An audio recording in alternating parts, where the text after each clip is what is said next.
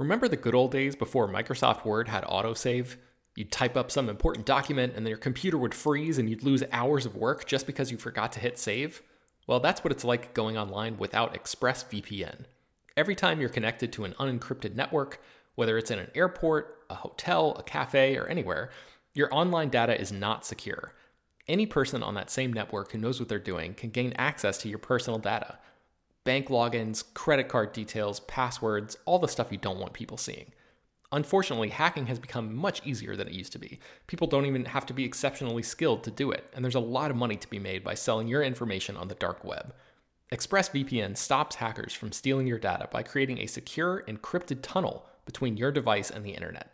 It's incredibly easy to use. Once the app is running, you literally click one button to get protected. And it works on your phone, laptop, tablet, and more, so you can stay protected on the go. I've been using ExpressVPN for a little while now, and I can rest easy knowing my info is safe and secure. I've heard horror stories of people who've been hacked, and it sounds like a massive pain to try to get any resolution in the aftermath, so I am not interested in finding out what that process is like. Secure your online data today by visiting expressvpn.com slash slash film. That's E-X-P-R-E-S-S-V-P-N dot com slash slash film and you can get an extra three months free. ExpressVPN.com slash slash film. This show is sponsored by BetterHelp. This year has gone by incredibly quickly, but it's always nice to pause and take stock. What's something you're proud of in 2024 so far? What's something you still want to accomplish this year? I know I'm guilty of falling into a routine and not always thinking about the bigger picture. But as the great Ferris Bueller once said, life moves pretty fast. If you don't stop and look around once in a while, you can miss it. So it's crucial to take a moment to celebrate your wins and make adjustments for the rest of the year. Therapy can help you contextualize your progress and set achievable goals for the next six months. As you surely know by now, it's not only for people who have experienced major trauma. Therapy is helpful in all kinds of ways, including learning positive coping skills and how to set boundaries. If you've been considering trying therapy, check out BetterHelp. It's fully online and was specifically designed to be flexible and customizable to your schedule. To get started, just fill out a brief questionnaire that matches you up with a licensed therapist, and you can switch therapists at any time for no additional charge. Take a moment. Visit betterhelp.com slash filmdaily today to get 10% off your first month. That's betterhelp, H-E-L-P dot com slash filmdaily. Hello, everyone, and welcome to Slash Film Daily for Monday, August 9th, 2021. On today's episode, we're going to have a spoiler-filled discussion about James Gunn's The Suicide Squad. This is Slash Film editorial director Peter Sciretta. And joining me on today's podcast is Slash Film senior writer and weekend editor Brad Oman. Hey, that's me. It's just you and me today, Brad. Uh, it, Jacob is is out sick, uh, so we were going to have more people on this, but you know we, we can do it together. We we did all the the spoiler discussions for Loki together, so we, we I think we I have faith in us, Brad. We can. Okay. Okay, we will be the Suicide Squad going into battle here which one of us will survive? I don't know. Um, or will all of us die in this uh, in this fight? Okay uh, so if you have not watched james gunn's the suicide squad i would tune out now because this is going to be spoiler filled. Uh, we're, we're not going to hold any punches here. We're going to talk about everything including the ending including the credit scenes. So let's dive into it. Uh, first of all, I, I, guess let's give our brief thoughts on James Gunn's Suicide Squad. I'll start things off and say how much I enjoyed this movie. I would I, I wasn't sure what to expect, Brad, because to be honest with you, my experience with James Gunn has not been like hundred percent positive. I, I, I love the Guardians of the Galaxy movies. They're they're my favorite Marvel things. That said, and I love Slither, but there's like uh what is this other movie? Super. I really did not like it all. It was just so crude and so I don't know. So I was I was knowing that he was going to DC and he had the R rating. I was worried that this might be too crude, and it is crude, but it's just so much fun. It's uh James Gunn has taken what you know the Guardians formula of a band of damaged misfits and you know his uh, classic needle drops on the soundtrack. And then he adds into uh, the pre-Marvel, you know, the gore and the crude humor without getting too crude, I think, and uh, also some self-awareness uh, into the mix, which I think makes this.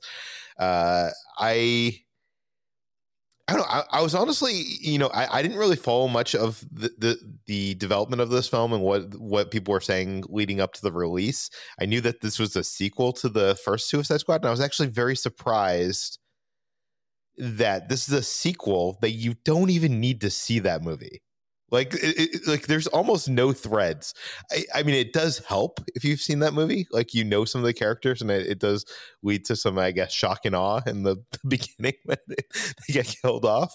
But um, it's really like its own thing. Uh, Brad, what are your brief thoughts on the Suicide Squad? Yeah, I mean, uh, for me, I'm on the same boat where I, I love the Guardians of the Galaxy movies. They're among my favorite in the Marvel Cinematic Universe, and um, I found basically the same uh, feelings about about Super.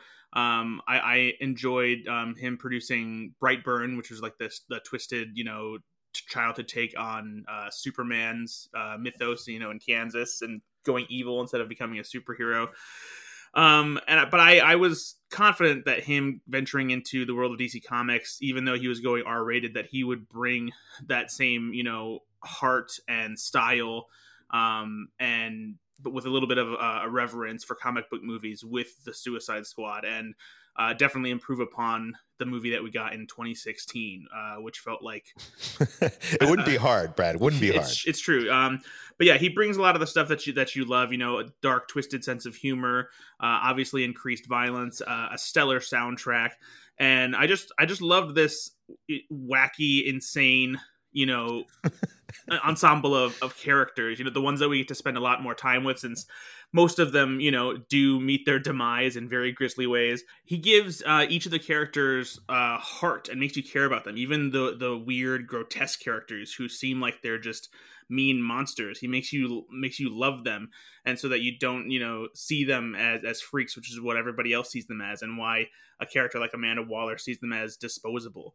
Um, and so I, I just love the care that he takes with these unsavory characters, and even though a lot of them go out in you know spectacularly bloody, violent ways.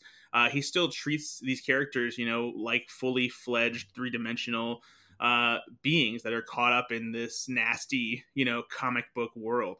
Uh, so yeah, I just I had a lot of fun with it. It's uh, darkly funny, does just some weird, strange things, you know, as only James Gunn can do, and it's just it's just so funny to see just certain things on this movie, you know, from a giant starfish as the villain, you know, to this you know big dim-witted shark, you know, just trying to have friends and feel accepted. you, you know, it's just just so many you know weird cool things that you would never have expected to see in a mainstream superhero movie. Yeah, you know, I think the thing, uh, the part of this movie that I think I was most impressed about was that opening, like, first act where he introduces the Suicide Squad, uh, which, by the way, this film finally earns its name right? Like the first film didn't really earn like the Suicide Squad name. This one yeah. actually definitely earns it because he introduces this group of Suicide Squad members who, in a matter of minutes, all get destroyed, including you know characters we had seen in the previous movie. Uh, I honestly had not been following the trailers, so this is one of those times where I, I went in uh, as Jeff Cannata would say, unsun- unsullied. And I was not expecting some of these people to die. So I, I just love that. And I love that concept. I know Quentin Tarantino did it in, uh, what was that film? Death Proof. And yeah. I don't think it was quite successful in that movie. It like kind of felt weird because it was like half that movie was like one set of characters and then it took off. Here it works so well. I, like I hate to say it, James Gunn outdid Quentin Tarantino in that aspect. What did you think of the that whole opening switcheroo? Yeah, it's um, it's something you know. Obviously, you know, especially when it comes to the death, we've seen play out in a you know a comedic fashion thanks to MacGruber, you know, and Deadpool two. But the I like that they how James Gunn let us in, you know, with this uh, a quick you know introduction for people who maybe don't didn't see the first Suicide Squad.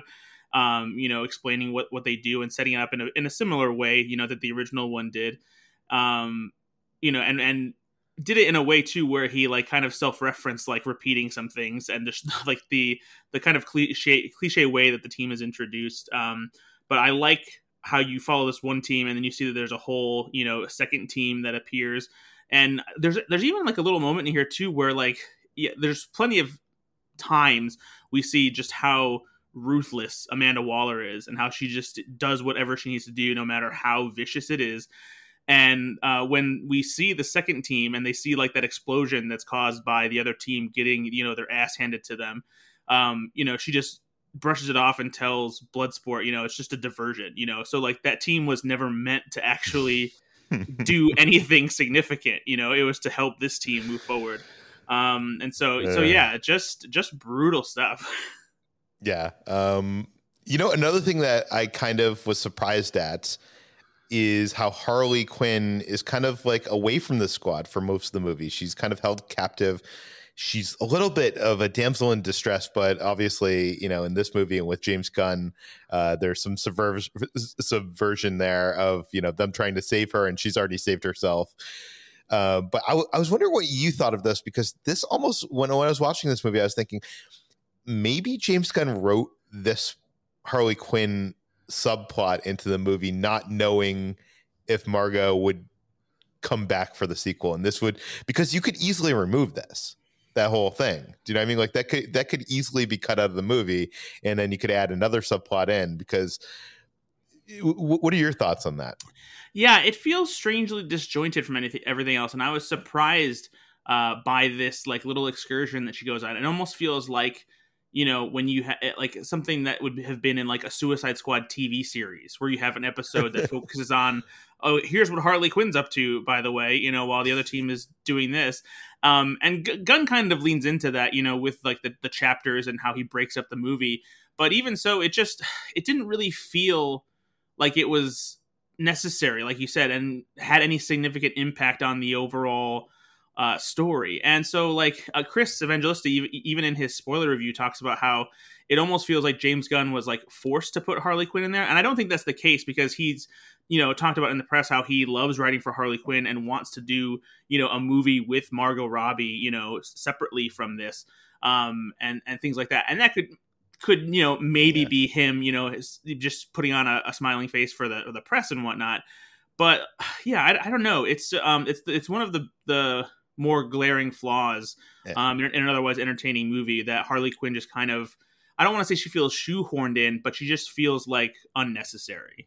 Yeah, I, I'm going to put my bet on that. That's what happened because obviously, I'm, I'm, not sure if people know the context of this, but James Gunn was going to do Guardians of the Galaxy Volume Three. He was fired by Disney and Marvel, uh, only to be rehired later. But he got hired by Warner Brothers here, and actually, he he took a meeting with Warner Brothers, and they were like, "You can do whatever you want."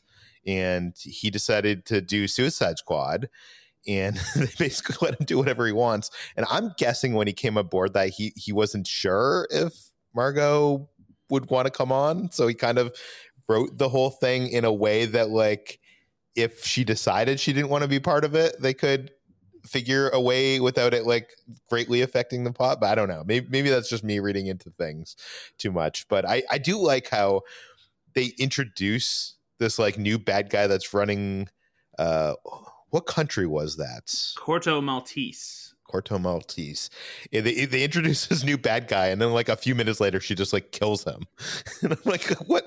Uh, the movie's always subverting my expectations, which I really enjoyed. And you mentioned those title cards, the chapter cards.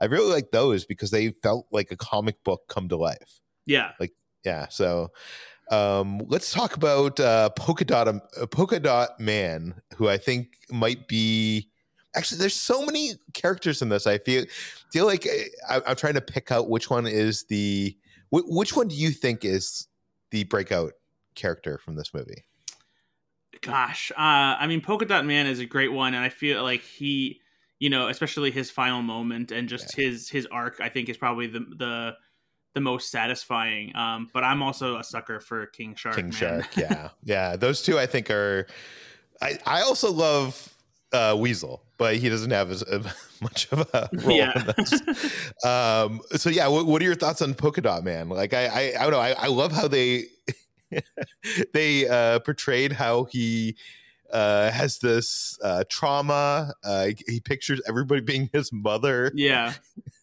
I don't know. It, it, it's so sad and uh, real, but also absurd and funny and uh, I love his powers. Like he seems like the most powerful guy in this crew.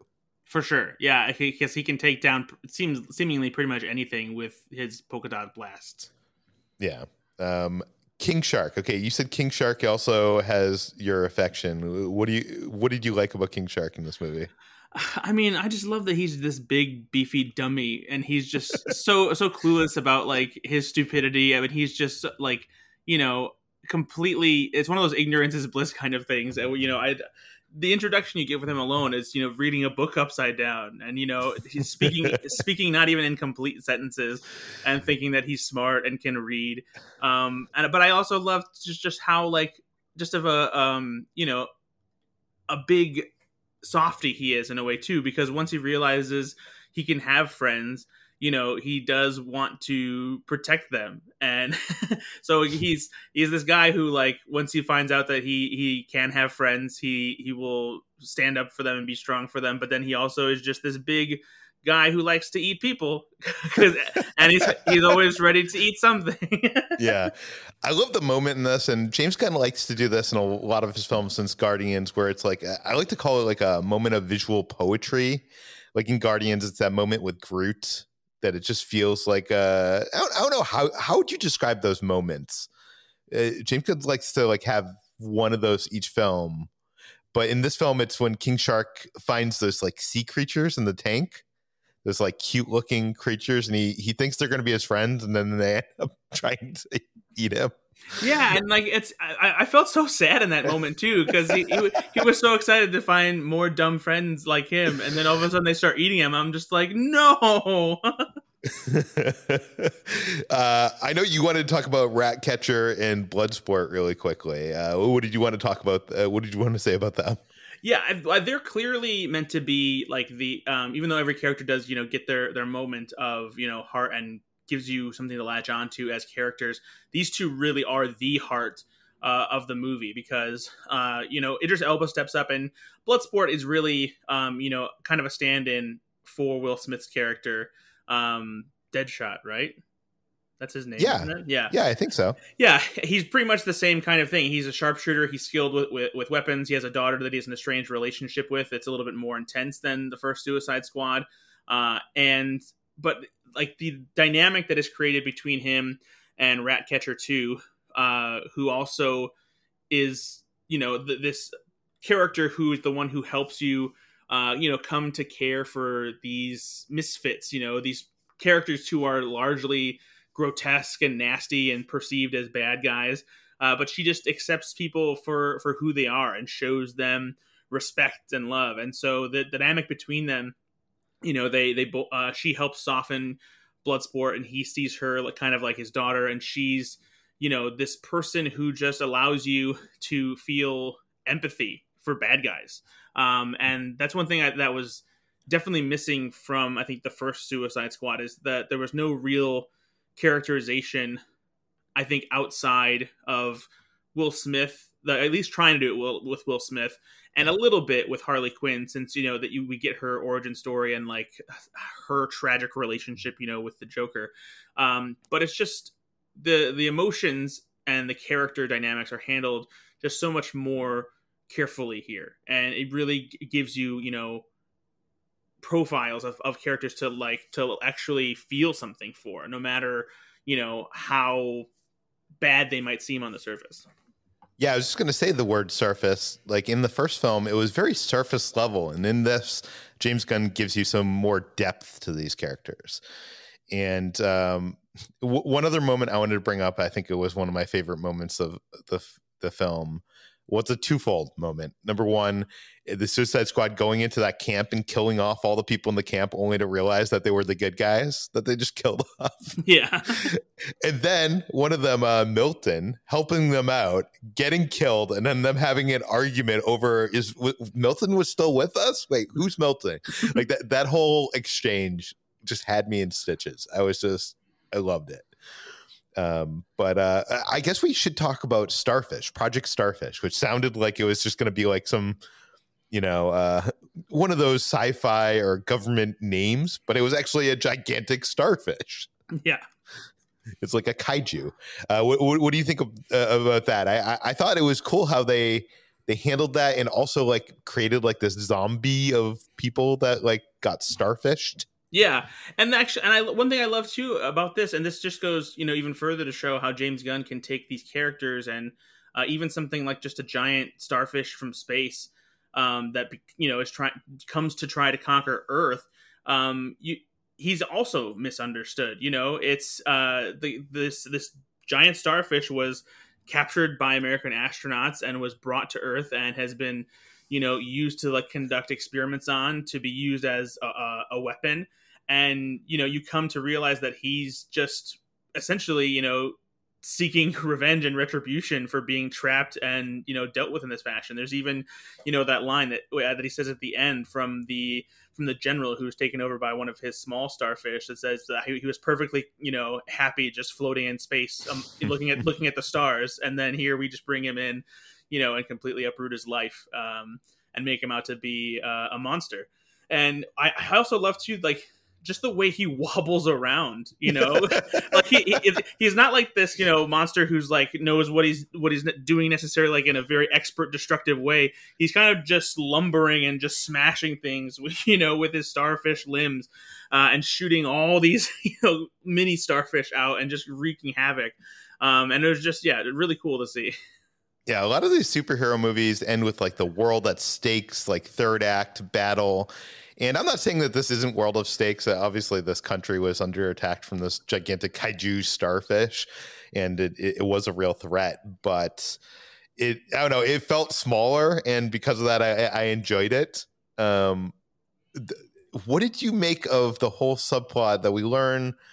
That obviously, you know, uh, America captured the starfish, the American astronauts, and they were part of this whole experiment. And that the footage, if the footage would get out.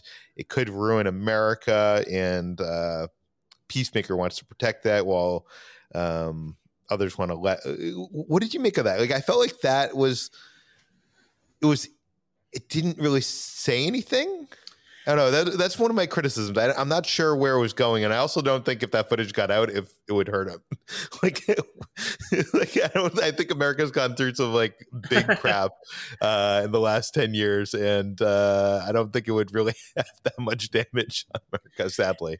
Yeah, I um, I do. I, I don't want to say that it's it feels necessarily half baked, but just it doesn't feel like it's trying to say anything significant that hasn't been said before. You know, we know that uh, America has been involved in some uh, seedy, you know, underground practices, things that like have been uh, intended to hurt governments and using their people as a means of doing so. Whether it's you know funding drug cartels only to you know put on a show and, and bring them down while also destabilizing the you know economics and governments you know by way of those same drug cartels uh, or any number of you know political insurgencies and helping other countries overthrow you know corrupt leaders only to install governments that you know still don't help the people that the America claims to be saving. Uh, there's yeah. plenty plenty of things you know that, that are there, but this this is one of those things that is it's a surface level thing where it's like oh yeah of course America's done some shitty stuff, big surprise, um, and yeah it doesn't really go beyond that other than being just kind of a convenient plot device, I guess. What more should we talk about about the ending before we get into the credit scenes? Like, is there any more to dive into here? Well, I think the one thing that's interesting that we didn't get at the end of the first Suicide Squad is that we actually see some of the members not only, uh, you know, um, survive, but actually are freed from their prison sentences because uh, they're able to blackmail Amanda Waller uh, and oh, yeah. not give her what she wants. And so this the, the survivors get to go uh, free and not have to worry about their uh, their neck charges being blown up. yeah. By the way, is it? I don't. Maybe it's that I I have not seen the original Suicide Squad since the press screening I saw it and before it came out, but it seems like Amanda Waller was like a lot more vicious in this movie. It does, and I yeah I, I know she was she was you know fairly unsavory in the first one, but this one it seems it's clear she's willing to do a lot more uh, nasty things. Yeah. what do you think the people that worked for like uh, she basically gets like uh, taken out by the people who work for her, and so that they, they could finish this mission of killing this starfish. Well, and there's and, and uh, there's actually uh, this is something that Chris Evangelista points out in his spoiler review as well, yeah. and that I was kind of perplexed by is that as vicious as she is, for some reason she doesn't really show any retaliation against her team that turned against her after Starro yeah, is taken care of and everything. You know, like you would think that someone like that who was willing to kill Bloodsport's daughter and like has killed members of the Suicide Squad herself and is doesn't care about putting them in harm's way, you know, um, and only gets pissed when she loses them and they're needed for the mission.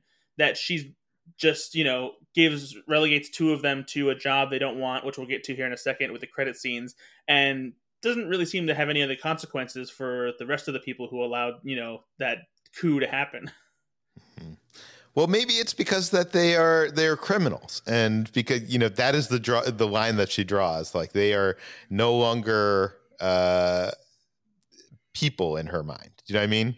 And the people that she worked with, they they did bad, like they they made some bad choices, but they they are not the I don't know. I, am trying. I'm trying to draw something into there that probably doesn't exist in the movie. No, I think I, I get what you're saying, and it makes sense to a certain extent. But I feel like someone in Amanda Waller's yeah. shoes, if that if the person that hit her across the head with you know a weapon, yeah, yeah. would probably be dispatched with in some way. yeah, 100. percent Okay, uh, so let's talk about the credit scenes. There is the one credit scene where we we realize that Weasel, who is that. Uh, how would you even describe it? He's like a werewolf, monkey looking. I mean, he's just a he's just a, a weird a weasel that has the body of a, a man and the face of um like it's almost like that uh like that stuffed animal that Scott Lang gets his daughter in in Ant Man, like that. Those traits applied to a weasel, just yeah, a, a terrifying version of it. and it's played by Sean Gunn, the brother of James Gunn, who also played. Who did he play in Guardians? Was it Rocket? Yeah, he he was a stand-in for Rocket um, whenever they shot scenes where they needed yeah. to be interacting with him, and then he's also uh, Kraglin from the Ravagers. Yeah, but I just fell in love with him in that opening scene, and I, like uh, Ketra had like the the worst reaction to his death because I, am sure he uh, reminded her of you know our dogs and stuff like that. Uh, so I'm glad to see that he's still alive, but. Uh, I'm not quite sure he would make it off that uh that the, the place that the the uh, the country or the island or whatever that was in the beginning scene of this movie. I, I I'm not convinced that he has it in him to survive. I mean, he survived this long. I mean, he's and he yeah. killed 27 kids, so he know he's he's doing something right apparently. yeah, I love that no one looked up if he could swim or not. Yeah, no, no one asked him. No one looked up. Okay, let's talk about the other. Well, uh, the, the, other uh, credit scene, which involves Peacemaker, and actually we haven't really talked about Peacemaker. This is the the character played by John Cena. He is kind of like, uh, I guess, uh, Captain America to the extreme, like the like a, he's like a, right. A, so, a, sociopath Captain America who like, yeah. is willing to do anything no matter how violent or corrupt to, in order to keep you know liberty uh, strong yeah, at one point he had a quote that was like, "I'm willing to kill every man and child to maintain peace." And I'm like, that is so awesome. And also um, eat an island full of dicks. yes, um, I, I feel like every other character in this movie does have what you're saying, like that vulnerability and relatability that we end up caring for them. I don't find myself finding that with Peacemaker. Was there a moment? Um I think a little bit in the confrontation with with um with Rick Flag, where he's not necessarily entirely convinced that what he's doing is for the greater good, but he is doing it anyway. Um, and so, and I think that that's I think that's probably something that we'll explore more in the the series that's coming to to HBO Max, which is exactly what this credit scene is, is teasing. I'm so curious about this, Brad, because I feel like Peacemaker is not the character. If you told me to pick out a character that I would want to see an HBO Max series about, I think he would probably be like six or seven on the list from this movie. Yeah, that's fair. um, okay, so why don't you tell us uh, what happens in this credit scene? Uh, so we are in a hospital, um, and we see two characters from the the the movie. Uh, John Economos, who's played by Steve Agee, um, and uh, Emilia Harcourt, who's played by Jennifer Holland, and they are people who were uh, working with Amanda Waller, and they are they have been relegated to basically going to get Peacemaker, who survived, was found in the rubble in Corto Maltese after uh, Jotunheim collapsed, and he's in the hospital, and they've been tasked with keeping an eye on him, essentially, and working with him to uh, seemingly do whatever needs to be done to keep the world safe. So this HBO Max series is going to be that. Yeah, basically, it's going to be Peacemaker in his own show, and uh, we don't necessarily have like a full plot description or anything like that. We just know what Peacemaker is supposed to be doing as a character, uh, and that he'll be doing his, you know, quote unquote superhero bit uh, uh, in the way that you know we see him carrying it out in this movie. Yeah, I'm I'm curious what that what that's going to be. Oh, oh, aside from that series that's being built up, I know last podcast, I think on Friday, you mentioned that James Gunn is potentially working on other things for DC. Do you think that's another Suicide Squad movie? Do you think there's another spin-off? What, what, what do you think is in the works after seeing this movie? Yeah, I mean, I would almost the sequel is potentially questionable, but it's tough to say how the studio is going to react to what has been called the underwhelming box office performance yeah, of, yeah. of, the Suicide Squad. You know, because we're talking about releasing an R-rated comic book movie in the middle of a pandemic that is getting worse again, where the movie is also made available day and date on streaming on HBO Max. So it's not exactly indicative of how well this movie is received and whether or not a sequel, you know, is a good, uh, viable, you know, revenue stream for the future. Um, and by the way, you, you, mentioned that. So the movie made, I think, like 35 million or something like that. Uh, not even. Uh, I, I, think it was more like was 20, 26 point something, wasn't it? Oh wow. Okay, it was lower than than our uh, our initial article said. Yeah, they um, they were anticipating somewhere between uh 30 and 40 million, but it ended up with 26.5 million for its opening weekend. Wow. And then an additional 35 million overseas. So then we're at like uh, 72 million, which is very low for a big comic book movie. Even, even you know, an R-rated comic book movie. Uh, how how well did the original Suicide Squad do? I don't have those numbers in it, front of me. It made 746.8 million worldwide. Oh, so wow. it was so it was a huge hit. Okay, so this is basically a big failure. Basically, I mean, with with that huge asterisk after it. Yeah, um, exactly. You know, it's it's really hard to tell. Like time will really tell and see, you know, how how it goes and, and things like that. But yeah, it's a very complicated situation, and so like it's tough to call it a disappointment, but it has a lot of factors working against it. You know. Yeah. So you think? Uh, so, but yeah. So so this number means that there won't be another sequel. I don't know. I don't know. I really don't know because I think that that Warner Brothers knows that this is a movie that probably would have done better if it didn't have to deal with these extenuating circumstances. Um, then again, there's a chance that the first Suicide Squad, you know, left such a bad taste in people's mouth that despite being a big box office hit, that some people were just like, "Nah, I'm good."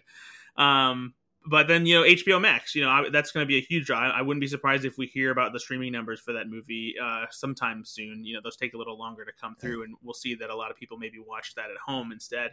I know I saw some people even in among you know the quote unquote film Twitter circle talking about people and friends who had tickets to see Suicide Squad in theaters, but because of the rising Delta variant numbers for COVID, they decided to just watch it at home instead. You know. Yeah. So I think that, that happened a lot this past weekend. But so yeah, so Suicide Squad sequel maybe. James Gunn more so seems to have been hinting at the idea of Suicide Squad spin-offs, uh, more of those being in the future. Um, you know, he's he's mentioned the idea of doing a Harley Quinn movie.